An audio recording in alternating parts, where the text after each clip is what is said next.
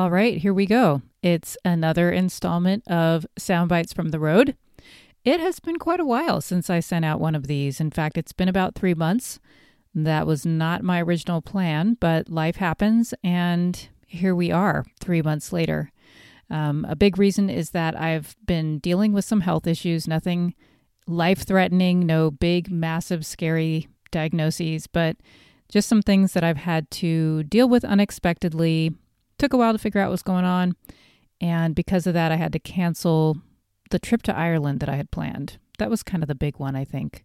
But it's fine because I'm already planning to go back anyway. I was planning to go once this year and once next year. So it's fine. I'm just going to go next year. And actually, it's been an illuminating time. I've actually found out some things like really about slowing down even more, as if we haven't already all slowed down due to the pandemic. But I don't know. I got some really deep personal lessons about what it means to travel my roots. And I think that I may have been kind of throwing myself headlong into it in ways that I would have in my, you know, kind of jet set Lizette days of traveling everywhere all at once. Um, and now I'm really getting some cues to do a lot of internal journeying and, um, you know, just take it one step at a time. And in fact, I've decided to reorient and really focus on my United States destinations first and do the whole project at a much slower organic pace. I think that's really going to be the way to go, which means you'll probably get these newsletter bits, bites, as they were, um, a little less frequently than I thought. I'm kind of laughing because I remember thinking, okay, it's going to be a monthly, you know, newsletter. Then it was like, oh, I think it's going to be just when I travel. So maybe quarterly or maybe every month or two months. And now I'm like, I don't know when they're going to come out. They'll just come out when they do. Um, so no big expectations there. And uh, yeah, it feels like the right thing. This project may stretch out longer than I planned over more than two years. We'll see. But in the meantime, I'm excited to be focusing in the United States.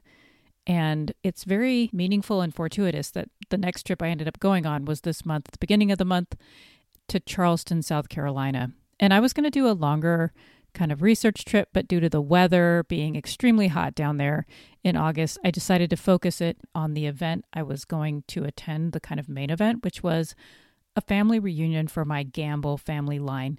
And the Gambles are the line where my fifth great grandmother, who's also named Lizette, um, she's a part of that line. And so it was very important to me to go. And I went with my Uncle Robert, and we were only there five days but it was a really amazing five days, and I plan to write a blog post actually about it. Yeah, I will have a blog post about that. I'll probably send out an email uh, about that so you know when it's available. And you can also follow me on Instagram. I'm actually going to be posting to my Jet Set Lizette Instagram profile primarily now. I just decided it was too confusing to have two different ones. Um, I'll save my Traveling My Roots Instagram profile for when I'm in podcast production. It's still there, but if you don't follow me yet at Jet Set Lizette on Instagram, open your phone and find at Jet Set Lizette on Instagram and hit follow because I really don't want you to miss out on my posts. So, anyway, I'm going to write about Charleston. I'm going to write about the family reunion. But I thought what I would share is an interview that I did with a really great woman who I met who was willing to talk with me. Her name was Erica Veal. She is a project archivist and interpretation specialist at the Avery Research Center for African American History and Culture. And she sat with me for about 20 minutes or 25 minutes, and we talked about things like what makes the history of slavery in the South Carolina Low Country unique. Um, you know, where were people brought in from Africa and why? And just the importance of Charleston to African American history, why it's like the epicenter one of the main epicenters of kind of the culture of African American culture and experience and history. And so it was really an intriguing conversation. She also offered some insights or recommendations for people who are going to South Carolina to research enslaved ancestors or really any ancestor, but particularly enslaved ancestors, and also just important um, places to visit. Really, just a really great conversation. She had a lot of great resources if you're interested in this topic in particular.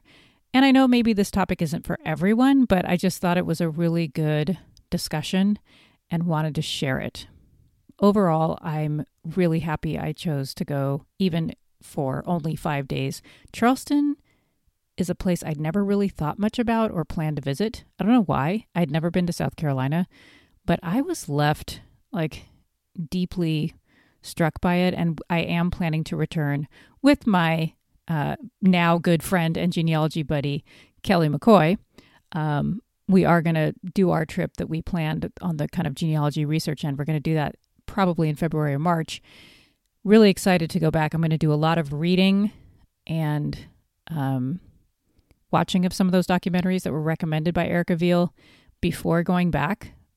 The little bit that I experienced, and I did go on some tours, of course, did the Gamble family reunion, which took us up to Nesmith, South Carolina, which is north of Charleston, about an hour and a half, um, to see the land where our enslaved ancestors were held.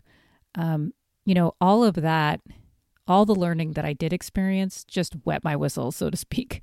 I really was um, kind of bit with this bug of wanting to know everything I can about the Low Country and really more than one of my lines go back to South Carolina. And I do know through African ancestry DNA testing that I had to have had in my ancestral line a Mende or Temne woman. The Mende and the Temne are from Sierra Leone, and the slave traders took people from Sierra Leone to specifically work the rice plantations that were in South Carolina. Basically, they brought the rice technologies and know how how to, you know, basically grow rice and Charleston was the richest city in the country for a long time because of the rice industry and and of course due to the slave trade. Quite honestly, Charleston became the richest city in the country because of slavery. And that history is everywhere you look in Charleston. It's impossible to ignore it. It's impossible to deny it. It's like oozing um, history of that time period. So it's it's a very unique place to visit for sure. There's a lot more to it too. I'm not saying it's not all the great things with the restaurants and the very beautiful buildings and southern charm. I'm not trying to detract from that, but I was struck by how much slavery was still this present kind of shadow over the city. So much more. There's so much more to talk about with Charleston. And Erica talks about some of that. So I'll just let her do that. So after this little blurb, I'm going to just go right to that interview. I think I've said everything I need to say for the moment. I'm not sure when the next one will come out. Um, I'm not sure if I'll be sharing more audio from that trip. I may, but for sure, keep an eye out for the blog post. And um, I'll be offering more of my reflections on the trip at that point. And I may post something about my travel to France that's coming up, but that's not really my DNA. that's just a place that I love and we're visiting friends. Um, but you never know. I may be inspired to do that while there. All right, with that, I'm going to stop rambling and let you listen to the interview with Erica Veal. Would love to get feedback. You can hit reply to the email that this audio newsletter came in, or you can leave a comment on the audio newsletter post. But I always love to hear what you think. So, hope you enjoy it. And with that, let's go ahead and take a listen. Well, first of all, so what is your work that you do here? I'm a research archivist and interpretation coordinator. Okay. So I do archive, uh, process collections and I lead uh, the interpretive tours. I train mm-hmm. our uh, graduate students and undergraduate students and then do some service work with the Low Country Action Committee. Oh, great. Mm-hmm. Okay. And then the Avery Center, Avery Research Center. Yeah, for African American history and culture. Okay and it's a repository. Maybe you can just tell me a little bit about it. Sure. So Avery began as a school. So this building was built in 1868. It was a private school for African Americans, a missionary funded school. And um, in addition to the primary and secondary education, you could also receive a teacher certificate here at Avery. And it closed down in 1954. Hmm. And graduates from the school uh, worked really hard to negotiate a relationship with the College of Charleston in the late 70s, and then 1985, the Avery Research Center was born, and um, it was absorbed into the College of Charleston. It's a part of the library system. So we're an archival repository, a museum, art gallery, and then we have public programming and outreach that we do here. So the mission basically is to collect, preserve, and promote the history of the African diaspora with a focus on South Carolina Low Country. Okay, that's great. it's a beautiful building too. Amazing building. We drove by on a tour yesterday. I was like, oh, that's where we're going. Okay. Um, so, what makes the history of slavery? I mean, I know this is a huge topic, but what do you feel like makes the history of slavery unique in the South Carolina Low Country? Like, how is it different than other places in the South? Well, it's really different because of the terrain. So, historically, the Low Country is describing the coastal plain essentially. So 30 miles from the coast inland is what we call the low country here in the southeast Atlantic coast. And so it was characterized by bottomland hardwood swamps. So basically old growth, cypress, tupelo swamp, and really ancient trees, really hardwood, waterlogged. Um, and slow slow moving water and very similar to the west coast of africa the rice coast in africa so when slavery took root here um, it was this was a British colony uh, established in 1670 essentially, and so rice became one of the number one cash crops. I think that slave traders were purchasing rice from West Africa to pro- provision slave ships, and so it was one of the experimental crops that eventually ended up becoming the number one cash crop here in the Low Country. And so because of that history. Um, the history of South Carolina Low Country and slavery is really different because a they were growing rice um, throughout the from the the colonial era all the way up into the end of the Civil War, and really beyond that in some areas up into the 1930s, rice was grown. But um, uh, it was also a black majority. So the Charleston was the the largest slave port in North America, and the majority of African Americans have a descendant that was brought through the slave port at Charleston, and they were quarantined on Sullivan's Island for a few weeks before they were brought onto the mainland and sold throughout the Low Country and the rest of the, the South. Um, and so, because of the black majority, we had a really small white population. The, there were a lot of disease outbreaks because of the, the terrain, yellow fever, malaria, you know, lack of fresh water. So all those things kind of kept the numbers for Europeans really relatively low through most of the history of slavery. And so it was really up into the 1960s and 70s that we maintained that black majority. But because of that, and because of the fact that the majority of the enslaved Africans that were brought here were coming from a very small area in West Africa. Early on, they were coming from Angola, Congo, Barbados, Antigua. We have a really strong connection to Barbados as our sister colony. Um, architecture and stuff you see here is, is Barbados style. But once rice became the number one cash crop, most of the enslaved people that were brought here came from the Sierra Leone River area. So about 300 miles north and south of the Sierra Leone River, there was a uh, the British established a slave trading post on Bunce Island, which is this island right in the middle of the mouth of the river. And so we have people from Liberia, Sierra Leone, and Senegambia just constantly coming and refreshing the culture.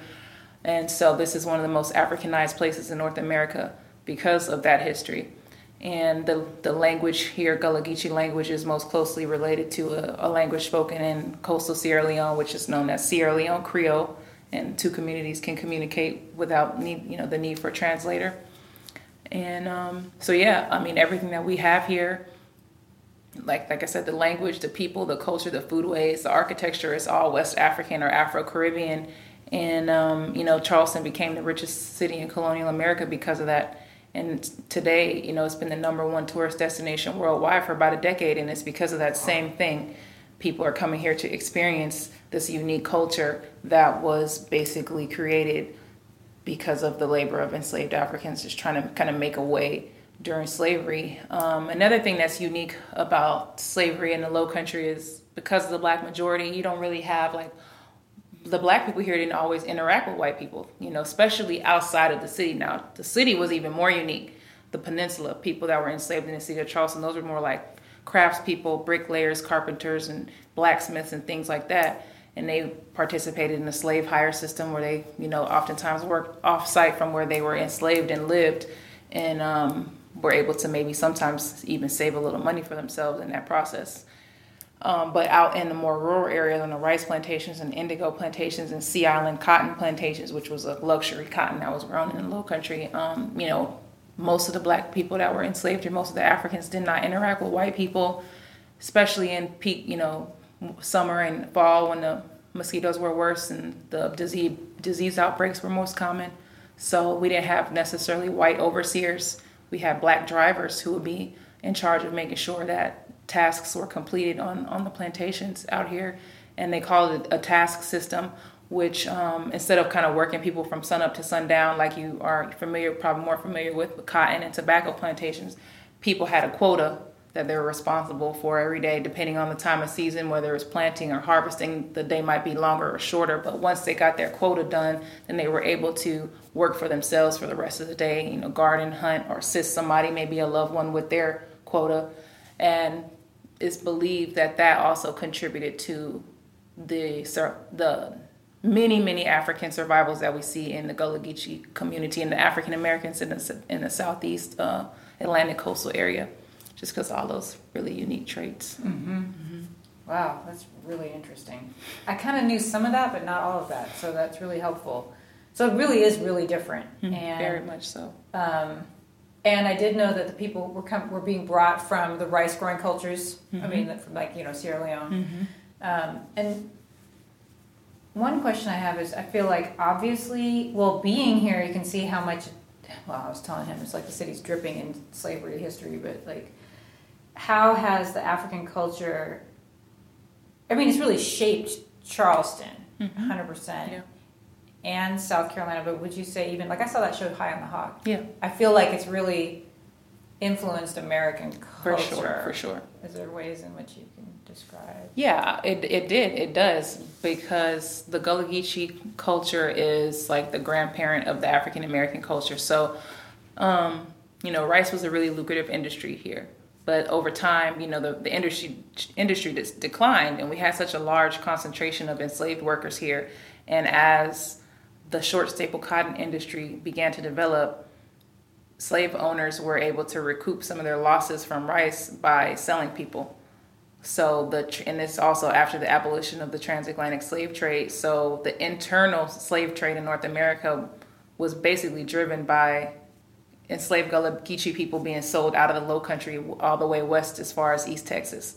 And so in that way, Gullah Geechee culture spread uh, westward and it kind of diluted the farther away it got. So it's interesting because sometimes African Americans kind of like make this pilgrimage here, um, knowing, you know, some of the aspects of the history and like, like I said before, how it's the closest you can get to Africa without leaving North America and then they get here and they're like, oh, this is I don't know, they're expecting something more exotic, but it's so familiar, you know, and they're not sometimes prepared for how familiar familiar the culture is, and it's because this is African American culture. This is where it started. This is where it was concentrated.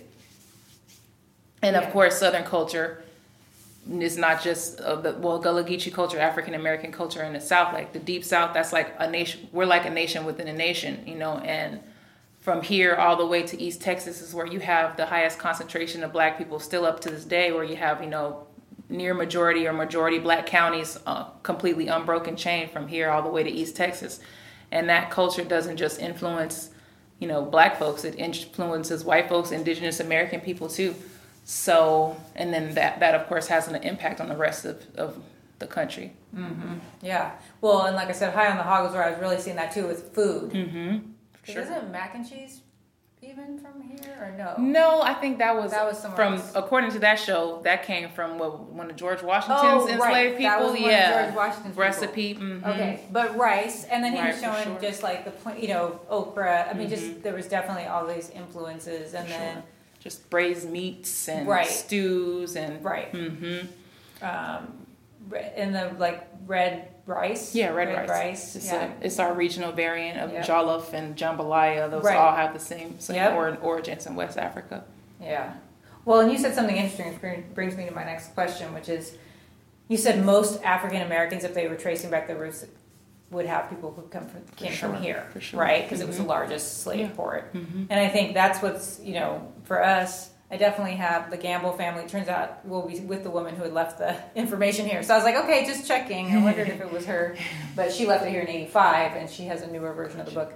But the Gambles, um, we're related through his mom's side, but also on his mom's, well, your mom's dad's side, but also through his mom's mom's side my my biological father, his brother, got tested for African ancestry, and they said that had to have been someone from Sierra Leone. Yeah. From the Mende Temne people sure. on that side, mm-hmm. so that I'm like I've been working on that line mm-hmm. and trying to sort that out. Yeah. But and then at, all along like the way, even though our, our people ended up in Arkansas because they were sold, or no, they weren't sold. they were left to a son, and a couple of these families' sons moved Yeah. to Arkansas. But um, yeah, it's just it's like as I look up people, as I see census records, so many people's parents were born in South Carolina. Mhm. You know, so Yeah. even just everywhere you run into like South Carolina. Yeah, it's like a diaspora. Yeah, That's that. I have the same experience because I'm from California. My mom was born in California. My grandmother was born in New Jersey, and um, her family were fleeing Georgia from sharecropping. They went to Florida first, and then they made their way up to New Jersey. But um, during slavery, they were actually originally enslaved in Edgefield, South Carolina, which is kind of like on it's on the border with Georgia. And um, they were a generation before the Civil War. They were sold down to Albany, Georgia. So yeah, yeah. but we had no idea when I moved. My mom and I moved here when I was in eighth grade to Columbia, South Carolina, she was going through a midlife crisis. and uh, yeah, we just thought we were coming out here, but then of course we ended up finding relatives and cousins because this is where our roots are. But we Yeah. neither one of us knew that.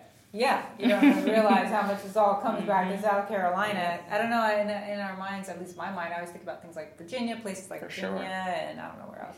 You hear a lot more about Virginia, Georgia, tobacco. and- yeah, mhm. but I didn't really realize how much it came through slavery. Came None of it be South here. Carolina. Yeah, when it comes to the deep south now virginia Okay. and you know Yeah. that's got a slightly different history and they had their own slave ports and you know if you're from there you're less likely to maybe if you're if you have deep roots in in Right. that area but when it comes to the deep south it wouldn't be what it is without south carolina mm-hmm. Okay. So people like us are coming to South Carolina to research enslaved ancestors. I know there's a lot of information out there, but since you work here, you know, what would be like your top couple tips? I mean, come here, Mm-hmm. I guess. Uh, do you have any tips? Like you're trying to find information. I'm trying to for genealogy Yeah, genealogy research research. Well, I would start with genealogy research, but I'd also say you're just coming to understand the history. We did a tour, Mm-hmm. but would you just say, "Oh, you got to do these three things for sure," or something like that? I don't know. Um, well, when it comes to, I picked up a lot of tips from watching um, Henry Louis Gates's show. What is I don't know. Oh Afri- yeah, um, finding Deep finding your roots. Finding your Finding roots. your roots. Mhm. I got a lot of tips from that when they do their African American um, guests genealogy. Yep. One of the things is the 1860 brick wall, so we have to keep that in mind. A lot of people who call Avery doing re- genealogy research have hit the 1860 brick wall and they don't know how to proceed beyond that. And that's really tricky and it's a lot it's much easier to find ancestors after 1860 because we're enum- black people were enumerated on the census beginning in 1860. Um, before that, you have to look at plantation records, and so that gets a lot trickier. And you know, those can be privately owned; those are archives that the information isn't made public. So be prepared to kind of start digging deeper into like state archives and church records and things like that if you're trying to get information before 1860. And it's usually not going to be concrete. Uh, unless you're just really lucky. But um, it's going to be like very vague information, and you're just going to have to match it up and cross reference. But um, I get a lot of some of the best records that I found about my family histories, particularly my dad's side, which is uh, Louisiana Creole, is from Family Search. Family Search is a great resource and it's free. You know, mo- a lot of similar stuff that you're going to find on Ancestry.com, but you can just get it for free. Um, and of course, where the paper trail runs dry, DNA testing is super helpful. And sometimes you don't have to get this test yourself if you do make an Ancestry.com account, even if you just do like a free trial. Um, with me, um, uh, most of my cousins who have Ancestry accounts have done DNA tests, and I just cross reference all the information that I get from them. That's so that's that's been really helpful. Um, but yeah, when it comes to trying to get an understanding of South Carolina's history, Avery is a great place to start. Um, there's some really good documentaries like Family Across the Sea. That's a really good one. Grassroots is a good one. It's about um, sweetgrass basketry. And um, I one of some people don't like to go on plantation tours, under and understandably so. But we do, and not all tours are created equal out here. Um, but I think the interpretation at McLeod Plantation is really good, and Middleton Place does really good interpretation as well. Okay, that's good to know. Outside of Avery, if you can get, you know, Avery, we haven't been doing public tours since the pandemic, but um, those those sites do. Okay. Mm-hmm. Yeah, I can see a plantation tour being, you know, difficult, but it feels like you'd get more, much more understanding being on a plantation. especially if you can go uh, a, a guided tour Mm-hmm. um, and then just cross-referencing because it's important to keep in mind that you know you might get conflicting information depending on the person that you're talking to so just be able to think critically about the information that you're receiving and be prepared to dig a little bit more deeply on your own Yeah. Right. Yeah, I'm sure there's probably a lot of good books, and you guys probably have lots of information online about books and things. Because I think too, like just understanding the history of the place. Because I'm trying to imagine, like our people were here. They were out at Ne- Nesmith, I think it's called Nesmith, South Carolina, at a small farm. Um, wasn't a big plantation at all, and I think there was like 22 of them out there or something like that. But you know, just what was what was it like, and you know what what was going on. I did look on Family Search; they have the Charleston Bills of Sale hmm. up online. So I was looking for Lizette, mm-hmm. you know, and that was a trip going through those bills of sale. Just mm-hmm. oh god, people people after people just being sold.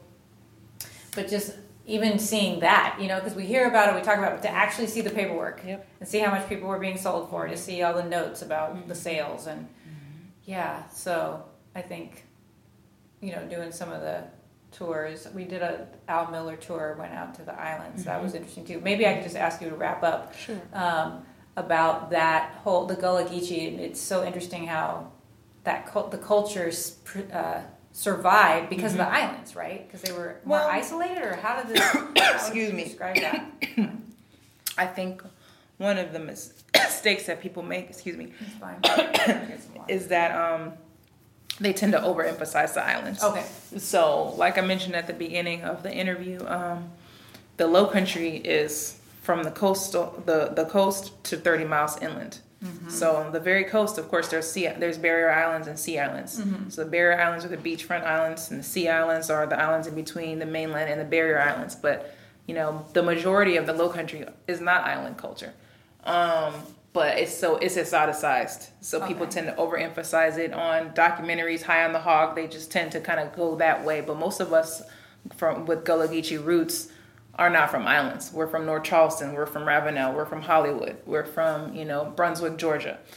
You know Jacksonville. So um, so yeah, but the reason that Gullah Geechee culture was able to maintain itself the way that it has and continues to thrive up into the present day has a lot to do historically with the low country terrain and being dominated by bo- bottomland hardwood swamps and the mosquitoes and the waterways, all those things um, made it really difficult for people to live here um, particularly Europeans. So, and then after the Civil War, rice such a labor intensive crop. The way that they grew it here, um, with without a lot of heavy machinery, because of the most of it would just sink, and so they really couldn't. Um, the the the landscape could not support heavy machinery like the type that they're able to use in like Louisiana, Texas, uh, and they're in rice because they grow rice out there too. Um, and so because of that, it's like if you can't, if you have to pay people to grow rice, then it's not really a lucrative industry anymore. And so most of the people who had the Europeans that had